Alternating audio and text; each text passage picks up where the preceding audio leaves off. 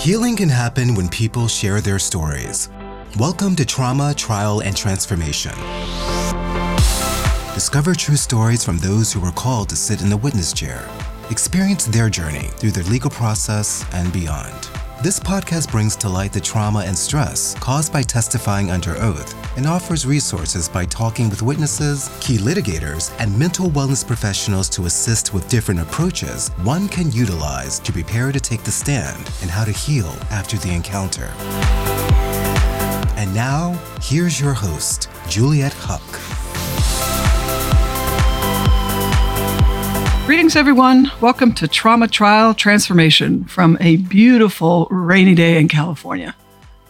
Nice to be able to say that a lot this winter. We don't normally get that, but as I've done in the past, I want to preface, and I've done with a couple episodes. I want listeners to know we're going to talk about some sensitive subjects today. I'm not here to raise any other trauma in someone's life. Um, we're going to talk about prisoners and prison, and so if that's something that's sensitive to you, please just be aware of that.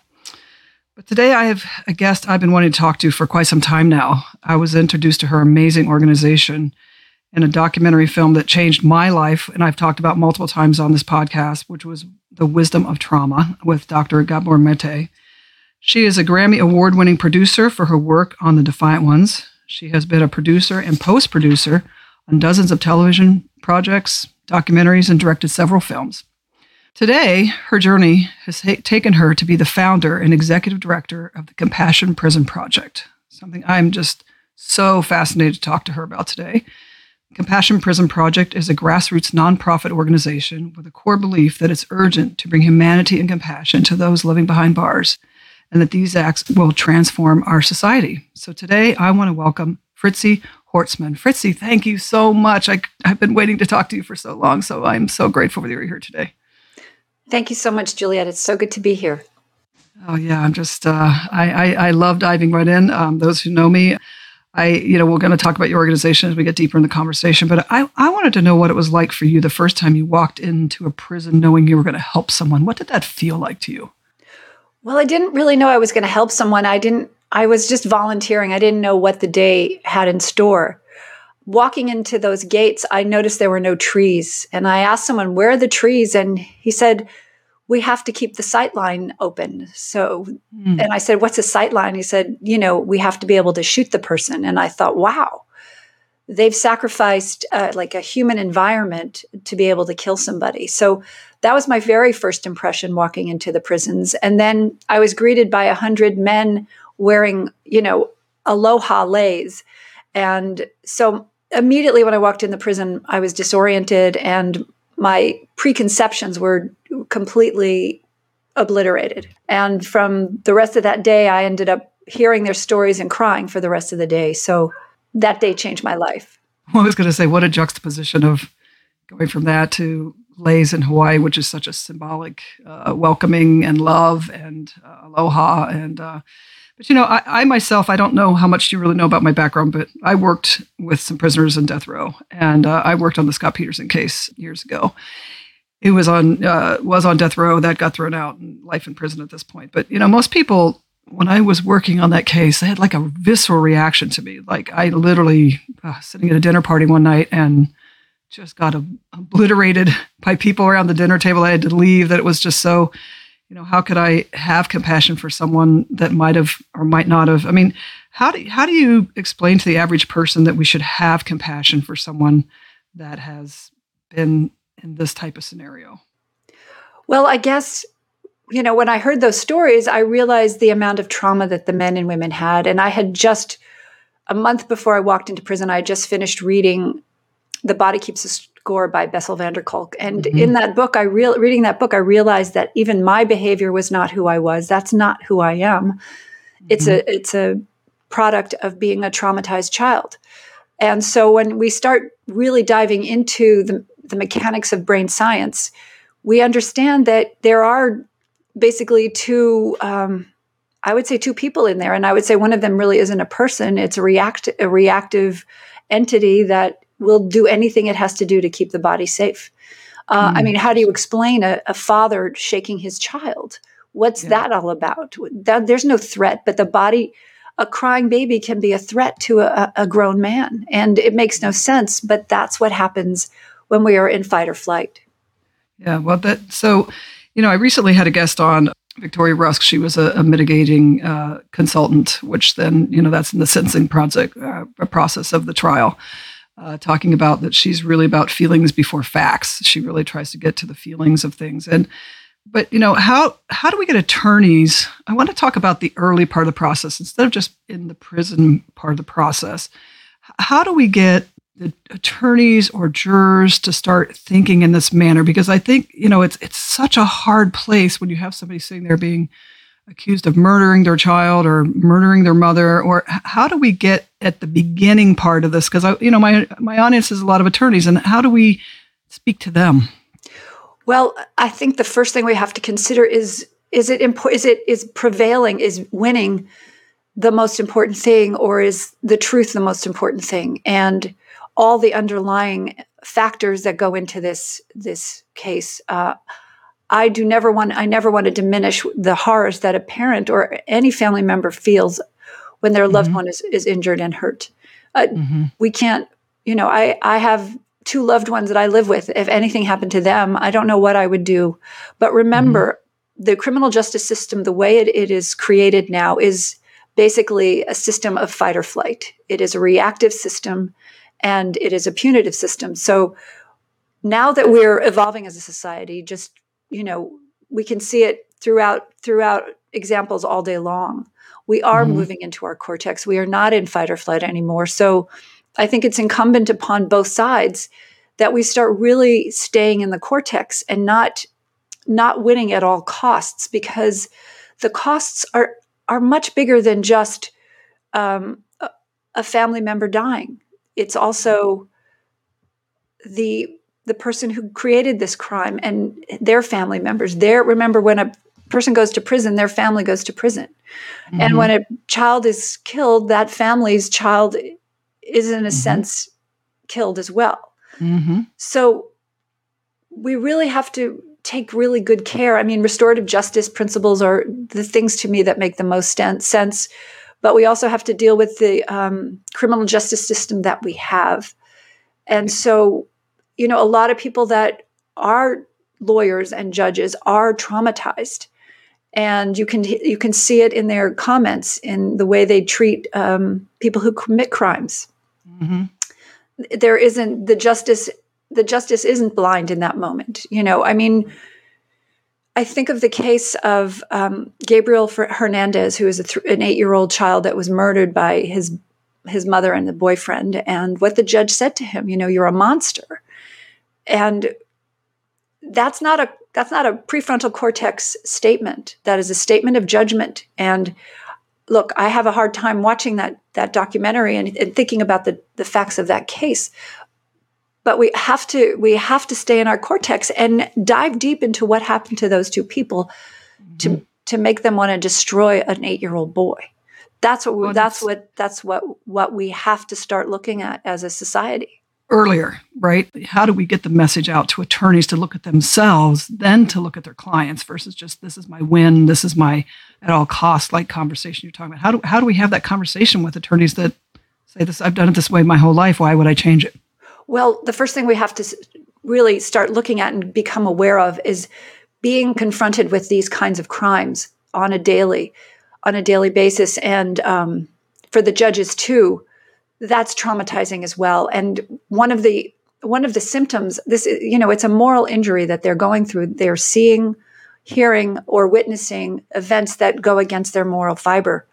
The problem with moral injury is you lose your sense of empathy. And that's mm. that's where we are here in the criminal justice system that we can just process people through um, willy nilly almost without really considering that this is a human here.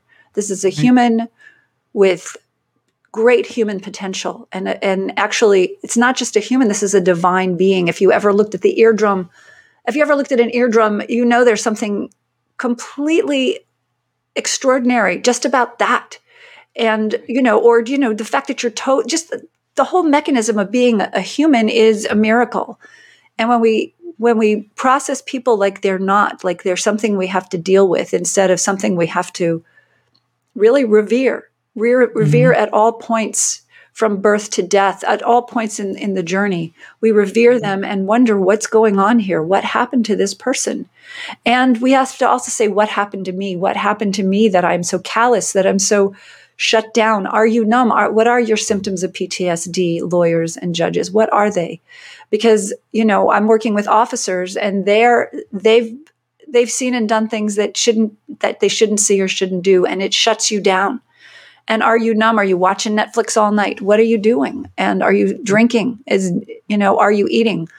Are you eating cheetos? You know that's but that's uh, you laugh but, but that's, that's that's poison. The reason i laugh about it is because we are so blind to it. I, I don't i don't belittle it whatsoever. So i apologize if that's no, it comes no, no. off because i but i come to the point where it's like i feel like it's so obvious that we're missing it right? It's so obvious that we are you know, obviously we're talking about, you know, kids in schools with guns. Like it, it's mm-hmm. just building and building and building and building until we get to this point of what's what's going to be the all, end all destruction, and, and, not even a shooting in Sandy Hook with 20 children is changing us. That's that's why I ask, like, how far, how deep do we need to go to get you know people to really hit this compassionate place where it's not just about the win? I, I agree with you.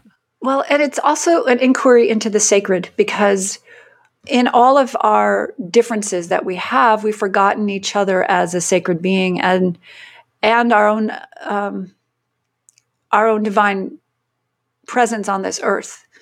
And mm-hmm. so when we start, when we walk into that courtroom, which should be a place of reverence and a pr- place of truth, like the highest ideals of our society, and when we ignore them or when we're numb to them, um, you know it's sacrilege basically and so this right. is what this is the this is the call to your listeners is that remember who you are it's like you are a divine being in a divine courtroom and this is mm-hmm. these are two divine people who have hurt each other or who have been hurt mm-hmm. both of them right. been hurt and it is from that place that we proceed we proceed with dignity and love and caution and it, it, it, can't, be a rubber stamp here. This, these are humans, which is you know this is in in all of our systems. All of our systems are traumatized, and all of our systems um, can't deal with the trauma because we're all traumatized. So you know mm-hmm. the first, my first response to trauma and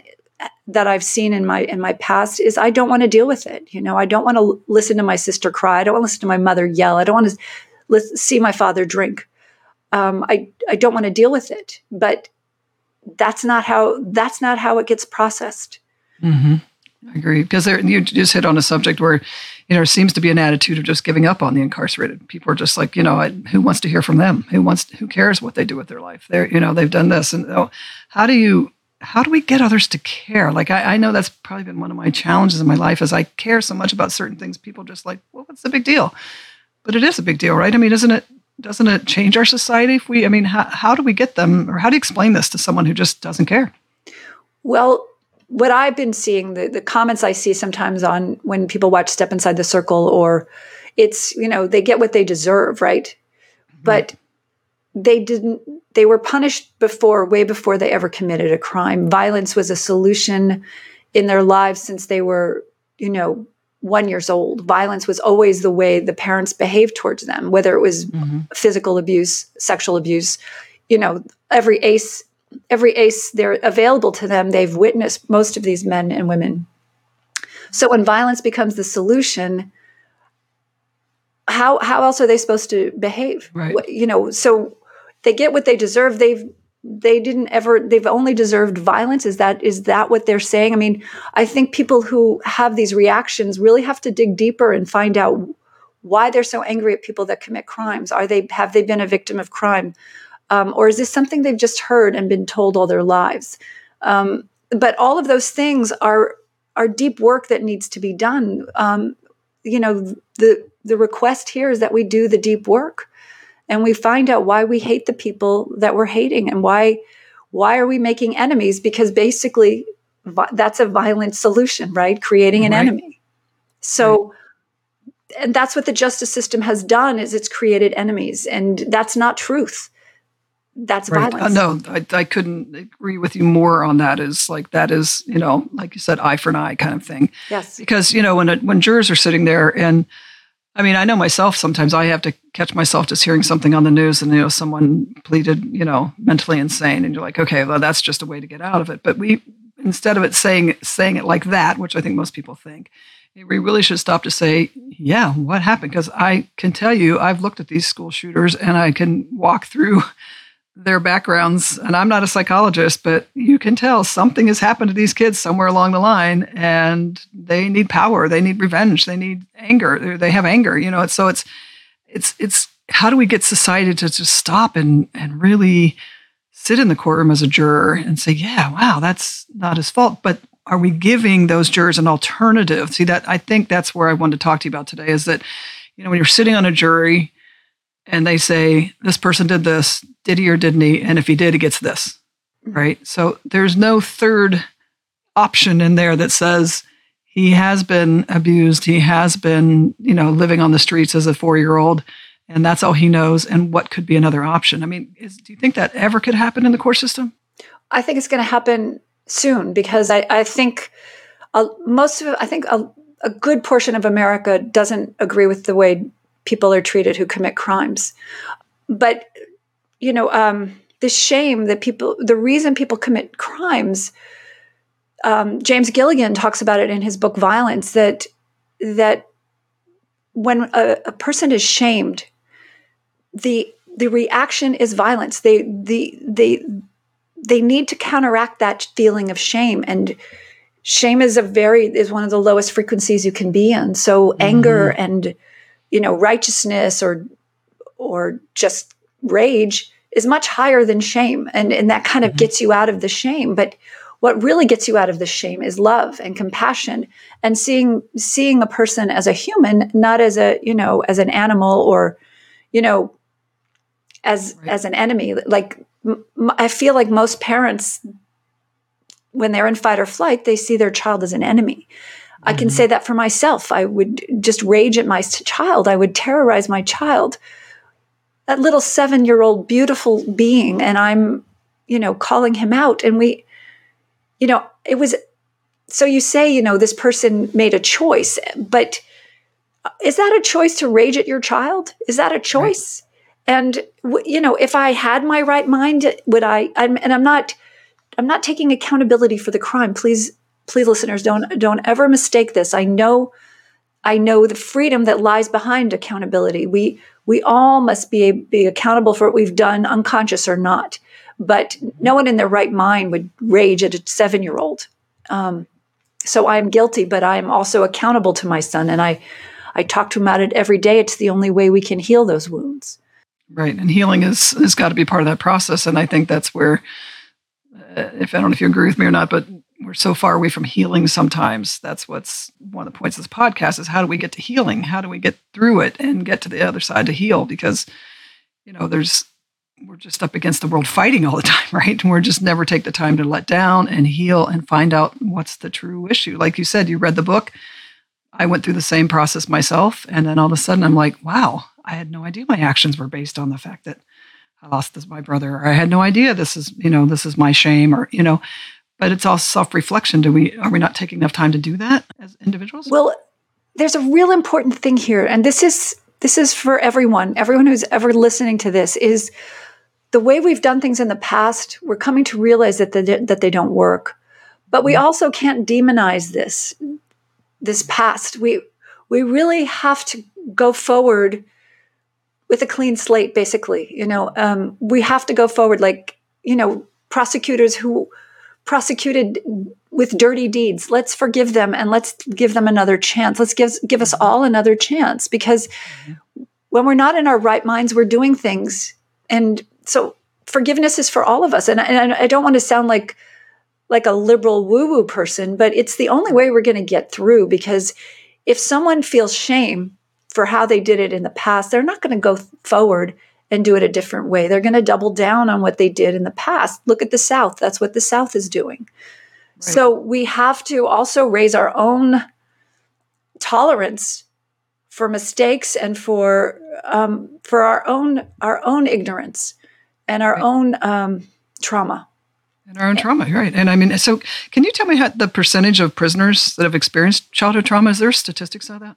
Um, we've done our own research. We've researched, we've surveyed over 3,000 men and women in prison. Our findings are 98%, but that's for the top 10 ACEs. If you add things like racism, traumatic brain injury, uh, contact with the juvenile justice system, contact with foster care, being homeless, being in, living in extreme poverty, that is 100 then you've got 100% of the people in prison have have experienced traumatic events in their childhood. And these are just some of them. You know, losing a parent, losing both parents, just the list goes on. Seeing someone die in front of you. I mean, that's not even an ace on the test, but you know, um, living without your parents for weeks and months on end. Well, that's neglect. That's that's physical neglect. Um, but these things, these you know, you look at someone who goes to prison, it's not just sick. Like I have eight aces, but I didn't go to prison, right? right. You're talking 20, 30 aces. You're talking this person living in, in violent conditions in fight or flight all the time. And then you expect mm-hmm. them to thrive and get a job and bootstrap their lives forward.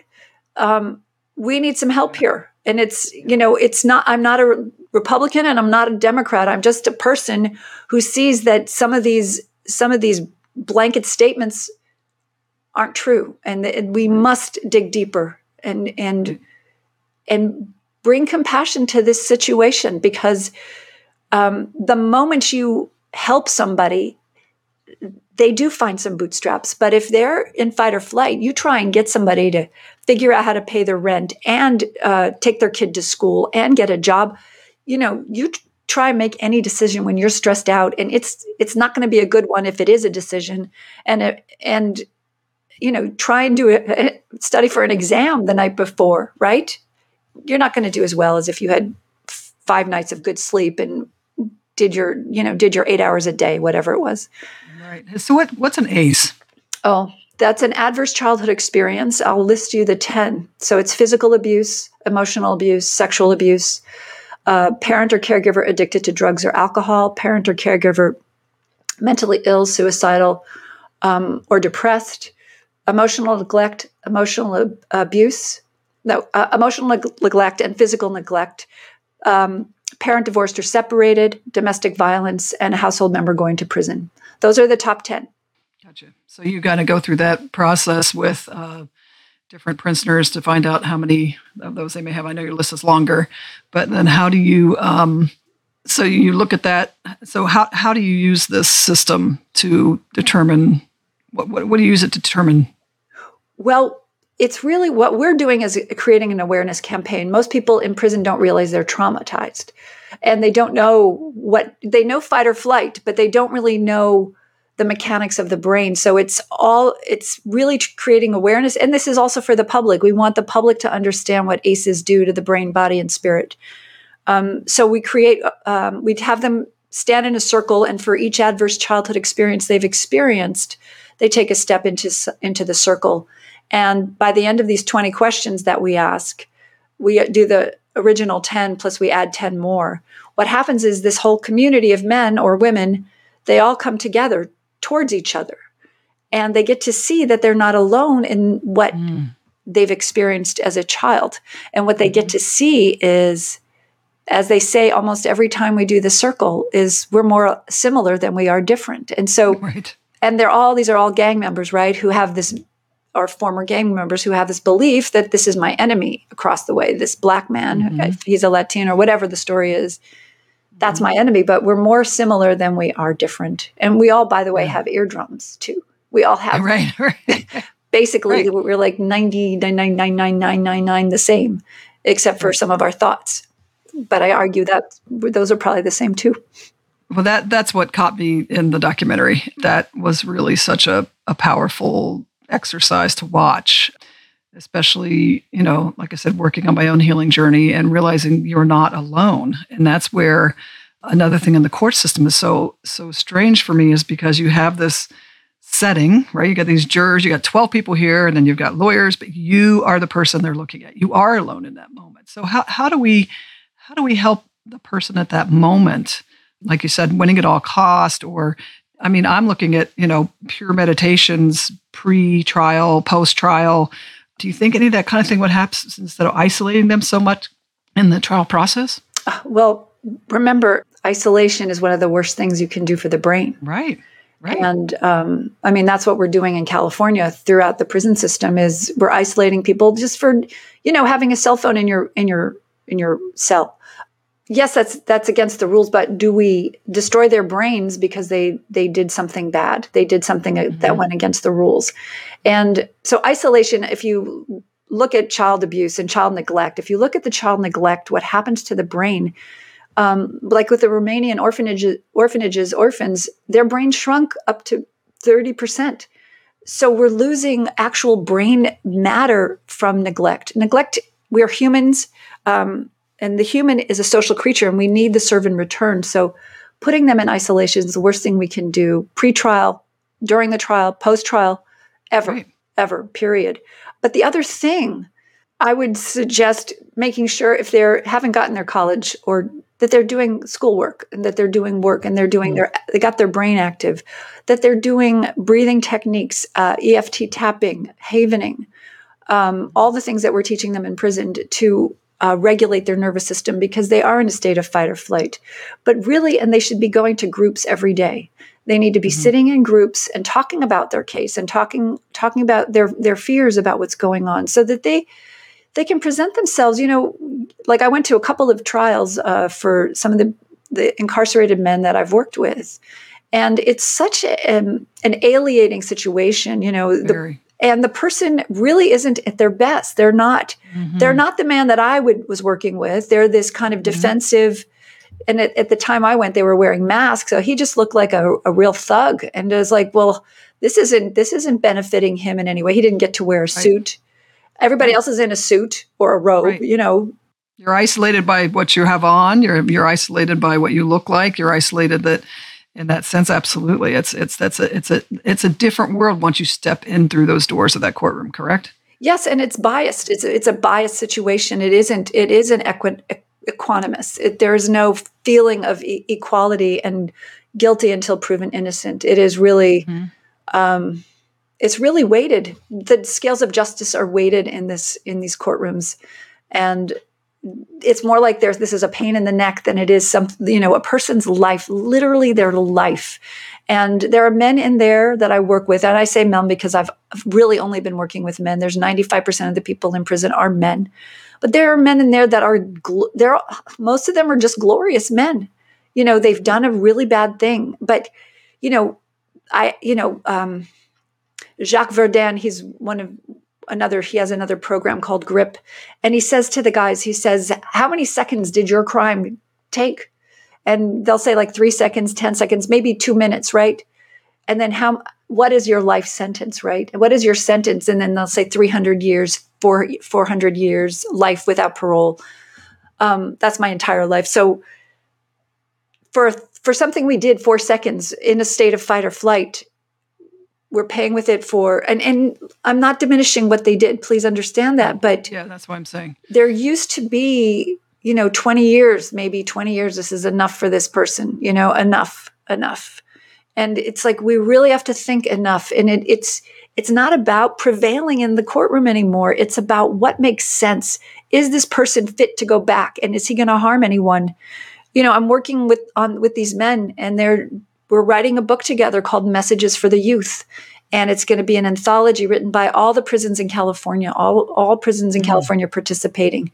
They want to get the message home that you should not be doing this. But they're the ones, those are the messengers. These are the messengers to end to end gangs, to end war in our streets. And we're we're we're basically keeping them locked up instead of sending them home. I mean, there's there's a guy he's programming code and trying to figure out how to create a, a victim website where people who committed crimes can post their apology because they're not allowed to interact with the victims. At least there's a place for the the victim to go where he knows this person is is mortified about what he did.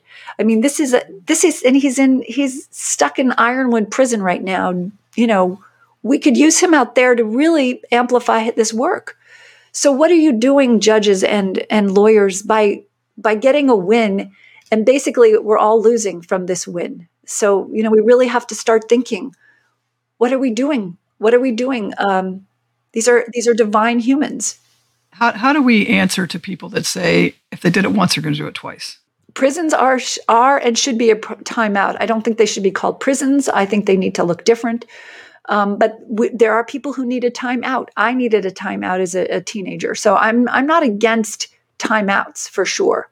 Um, I'm against pu- punitive practices. I'm, I'm against not seeing people for who, who they truly can be, their potential. Given given the upbringing I had, every man in there probably wouldn't have been in in prison. Although I've, you know, I don't know, right, whatever, you know, or someone. Given the upbringing my son had, no one would be in prison. So we got to start giving them that upbringing, right? We have to repair the harms that were done before instead of being continuing with the punitive practices and you know any kind of neglect or disrespect remember prisons are a warrior culture so you disrespect somebody they're warriors i mean whether they're a gang warrior or an officer warrior these are warriors you disrespect them that's their code and they're going to they're going to defend their code. So that right there is there is that's crime and punishment right there. And um, both sides are going to are going to react that way. So we have to reimagine our prisons where the warrior is honored and revered on both sides. Right recently i had scarlett lewis on and you know her choose love movement and she was a mother of sandy hook child and recently sued alex jones. And she's the program is so unbelievable because she's starting with people at such a young age compassion action love you know and and i don't know where we got missed with that. It, it, you know that we've we've i don't know i came from a very loving family to have compassion for others. You know we were always you know my mom was always worried about who was going to be alone on the holidays and you know that was just that was just in our dna why why do you think that's missing so bad today that especially someone who you know has committed a crime and we can't stop for one second to think something might have happened to them? Why, why do you think we are just in that society today? Where did that get missed? Well, you know, we went from a we generation in the 40s um, to a me generation, right? And I think all social change really happens when we when we gather together again. And the thing about the, this polarization that we're experiencing again, I mean, this is I think it's a repeat from centuries of polarization. Um, mm. But polarization is really, you know, when you're traumatized, you separate, right? You feel separate mm-hmm. from the world. So polarization is just a a symptom of trauma, right? I think that's that we feel separate. We feel that there is there is an enemy out there, unknown, unseen, or a Republican mm-hmm. or a Democrat, right? So um, who doesn't believe what we believe, and it threatens who we who who we are. We think we right. think. Um, right. But you know that's the thing. We need investigation. We need we need investigation. We need to really start looking at why we we've stopped connecting with each other. And, you know, COVID right. was really an amplifier of that separation. And I think mm-hmm. We really have to get back out there, get our brains back in the game and start making connections and listening to each other and not listening listening for their faults but listening to where we where we connect again where where we have our similarities which i believe are the same we all want a safe neighborhood to raise our children in and to educate our children and so we can thrive. I think we all want the same things. It it might look a little different, but mm-hmm. fundamentally I think we all want the same things and how we get there, we get there building bridges and going across those bridges together. Uh, we don't do it um, by citing out what's wrong. That's just a trauma response. And not to call anyone out, but let's start looking at why as I call it, you spot it, you got it. At, that was one of our exercises. Oh, yeah. When you see it oh, yeah. out in your, if you hate something in someone, that something you haven't worked out in yourself. Correct. And you know, if we can all just do some of our own work, we're going to have a better world mm-hmm. and a happier and a cleaner world. Right. Look at ourselves. I, I, call it the mirroring effect. It's like, okay, someone just ticked me off, and I'm like, okay, what what was that about me today that I'm really upset about myself with? And other times I'm like, oh, I don't know if I really like that about myself. But what do you do when you have a person who doesn't want to change? They don't want to heal. I don't think that exists. I think you know a lot of the guys that are in level fours, they're in their level fours are like there's no hope there. So what they have is security, uh, perceived security. They're with their gang and they got their safety of the gang. So they do what they have to do to stay in that gang in that safety zone. But you give somebody hope. You give them a look at themselves that isn't that they're bad people, a look at themselves that they have value, I think most people are going to change. They're sociopaths in prison, um, but there's sociopaths mm-hmm. in corporations. So, um, mm-hmm. you know, we just have to make sure we don't let the sociopaths out, but we don't treat them badly. We just keep them there. You know, that's right. keep them in the timeout. Right. Well, and that's you know, and and and how do you see it differently? Like you know, women being so much more emotional, men not being as emotional. Do you find it a lot harder to work with one or the other? I've only worked with women a couple of times, and you know what I what I'm so grateful when I go into women's prisons. They're they're holding each other, they're hanging out, they're more they're more feminine. They're they have nurturing. Yeah, well, they're and they're more allowed to nurture. The thing is, in men's prisons, you're you're not allowed to really touch. Mm. So they don't mm-hmm. have the balance, the female balance that nature really wants us to have.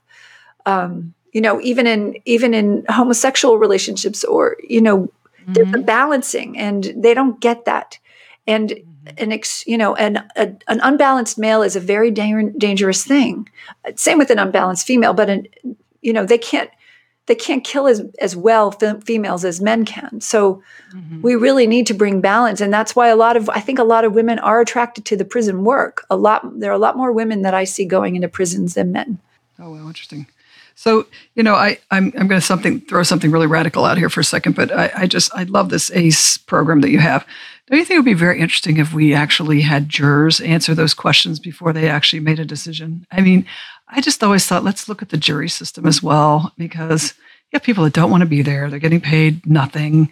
It's taking up their time. You know, they're f- afraid because, you know, there's been times, I mean, you know, I've known people to be in court and the gangs show up behind the you know the guys sitting there and they're scared and that kind of thing. But I just think that that, that ACE program is so could be used in so many ways. It could be used for the lawyer. It could be used for the jurors. I mean, I I, I know it's radical, but man, what I would just love to. You think it could ever happen? Well, right now we're doing. Um, we're about to do a veteran circle. I won't tell you the specifics yet because I want yeah. to surprise you. But um, we're doing a veteran circle, and I think if we did a judge jury and actually included the victim and the and the perpetrator in the, that circle, I think there'd be a l- lot more compassion. We call I it. I think so too. Yeah, we call it I the compassion so trauma circle, and that's what it is. It's to see each other. First of all, you're in a circle, so equality is is inherent in a circle, and mm-hmm. you know it's not the podium and the you know. Right the, the right. judge and the jury are the separated. so, exactly. So intimidating. So oh. we put people on an equal footing. I mean, there there there is a dis, there is an imbalance there because of the crime, the harm that was committed. Mm-hmm. But there's an inherent agreement that everyone here is human, and that's that's the thing that the criminal justice system does now. Is it says you're dehum you're you're dehumanized before you're presumed innocent. Well, that's yeah. I mean, that that's, I look back at Scott Peterson's case. I mean, there were billboards, billboards all over Northern California about how many days until his trial and this and that. And then people were like, how could you have taken that case, Juliet? And I said, well, everybody has the right to a fair story. It's not about him. It's not about, it's about what happened. What is the truth? And so how do we, as a society, when you jump on, you know, you've got so much social media and court TV and everything you're hearing, it's, it's, how do we get an equal footing? we decide that that's what we're going that we decide that those are the principles that we that are required for a just society we we elevate ourselves and we, we elevate each other and it's it's something we all agree on and I, I know it might sound highfalutin but this is this truth and justice is part of all of us. And i think we just we rise to this occasion this occasion this sacred occasion. Every day every day in court should be a sacred moment. And that's what I ask of your lawyers that are listening is remember the divine um, obligation you have to follow the truth in your client, but also in the, in the in the case. That's the you know this is this is the the potential for forgiveness, grace, and and humanity is what's at stake here. And when we, we forget that, not only do we do it to others, we do it to ourselves. So let's elevate our own lives. It's really about our own lives. Gandhi says, be the change you want to see in the world. That means to me is if I want a just, gorgeous life. I have to be just and gorgeous. I have to really strive and look at my faults and look at the things that are are missing and make sure those are addressed on a daily basis.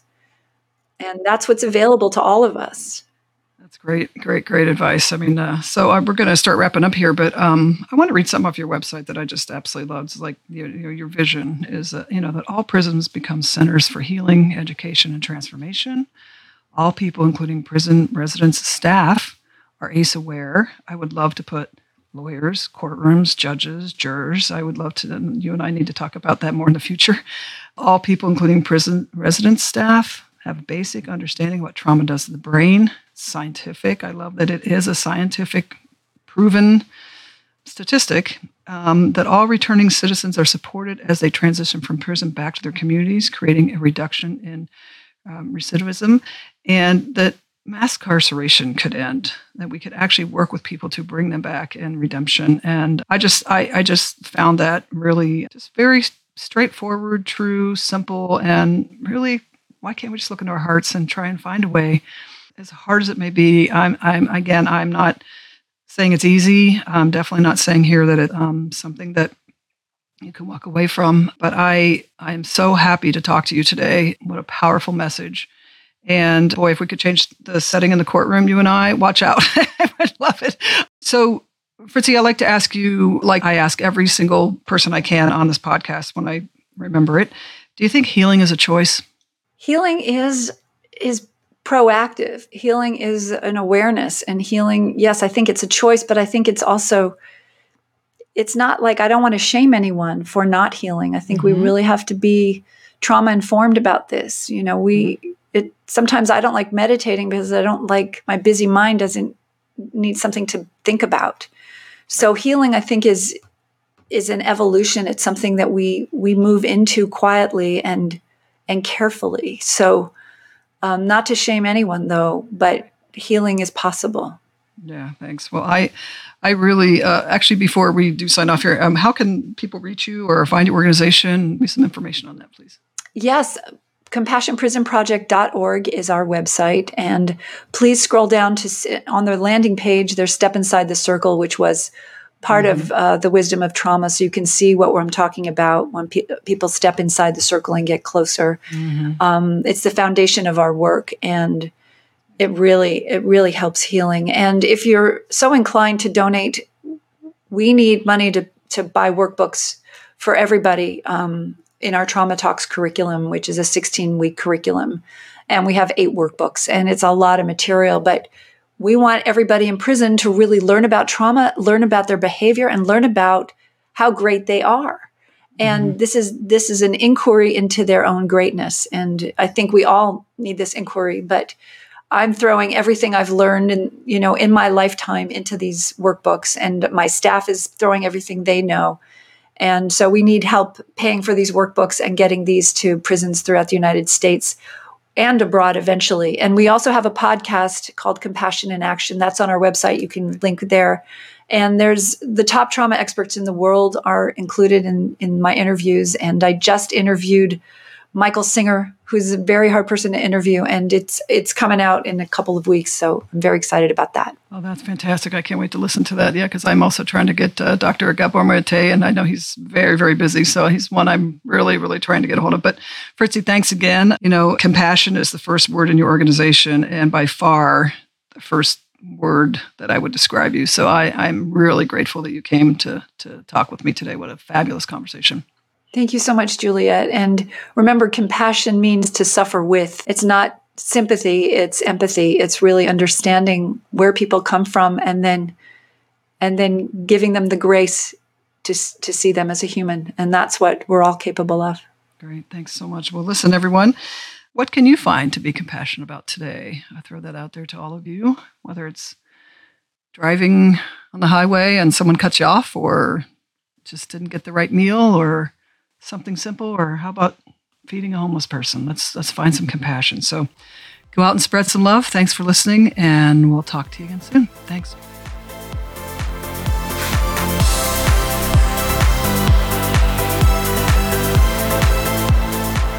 Thanks for listening to Trauma, Trial, and Transformation.